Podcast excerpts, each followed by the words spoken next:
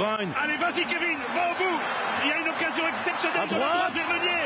Voilà la passe. Ils vont le faire. Ça va être le but. Meunier pour Lukaku. Ils vont le faire.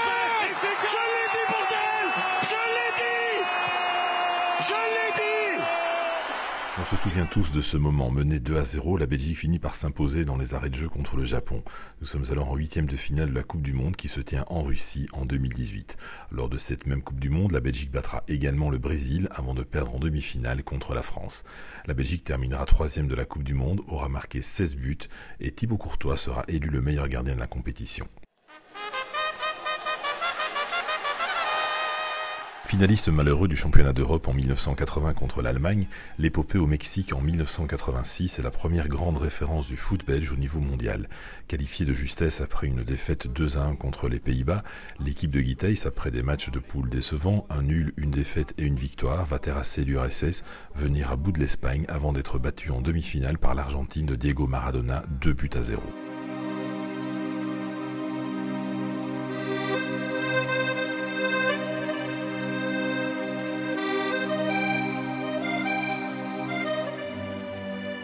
Depuis maintenant 8 ans, la Belgique fait partie des meilleures équipes de foot au monde. Les Diables Rouges sont respectés et donc craints. De novembre 2018 jusqu'à mars 2022, nous sommes restés près de 4 ans en tête du classement officiel de la FIFA. Seul le Brésil a fait mieux.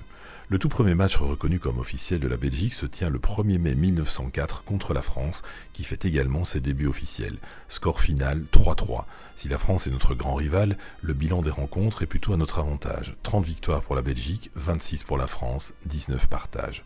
Autre pays rival, au nord cette fois, les Pays-Bas, avec là un bilan qui nous est moins favorable. Les Néerlandais ont 55 victoires contre 41 pour la Belgique et 30 matchs nuls. La Belgique n'a aucun titre majeur à son palmarès, si ce n'est une médaille d'or olympique acquise en 1920 à Anvers. L'entraîneur actuel, l'Espagnol Roberto Martinez, est parfois décrié pour son manque d'audace, mais le bilan de l'équipe belge sous sa direction est impressionnant. Depuis 2016, la Belgique a disputé 73 matchs, elle en a gagné 53, a fait 12 matchs nuls et n'en a perdu que 8, soit 72% de victoire. C'est colossal.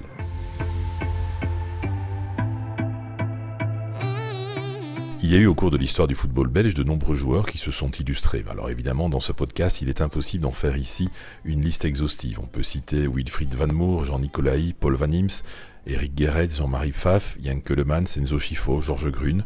Dans les années 90, Michel Prudhomme, Philippe Albert, Marie de Grace, Luc Nilis ou encore Marc Widmotz qui a également été entraîneur des Diables Rouges. Au début des années 2000, la Belgique est très en retrait sur le plan international. Il faudra d'ailleurs attendre 2014 pour voir émerger la plus belle génération, la génération dorée du football belge. Emmenée par Eden Hazard, elle compte dans ses rangs parmi les plus talentueux joueurs de foot de la planète. Kevin De Bruyne, Romelu Lukaku, Thibaut Courtois, Axel Witsels ou encore Thomas Meunier. Cette génération n'aura plus qu'une seule occasion de s'illustrer au niveau international, ce sera lors de la Coupe du Monde qui se tiendra au Qatar en novembre et en décembre 2022.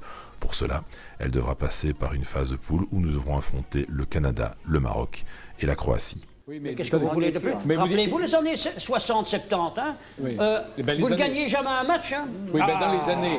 Oui, oui, oui, c'est vrai. Vous mais êtes- il y a Goethals- 38 ans que vous avez attendu pour gagner une coupe. vrai. Et maintenant, et maintenant, Et ça vient. non, non, et, et non. oui, et c'est Et vous. maintenant, deux fois, vous êtes quand même en demi-finale de, Oui. de- de la Coupe d'Europe. Dans mais- le temps, vous, vous passiez même pas le premier tour. Et maintenant, vous êtes là.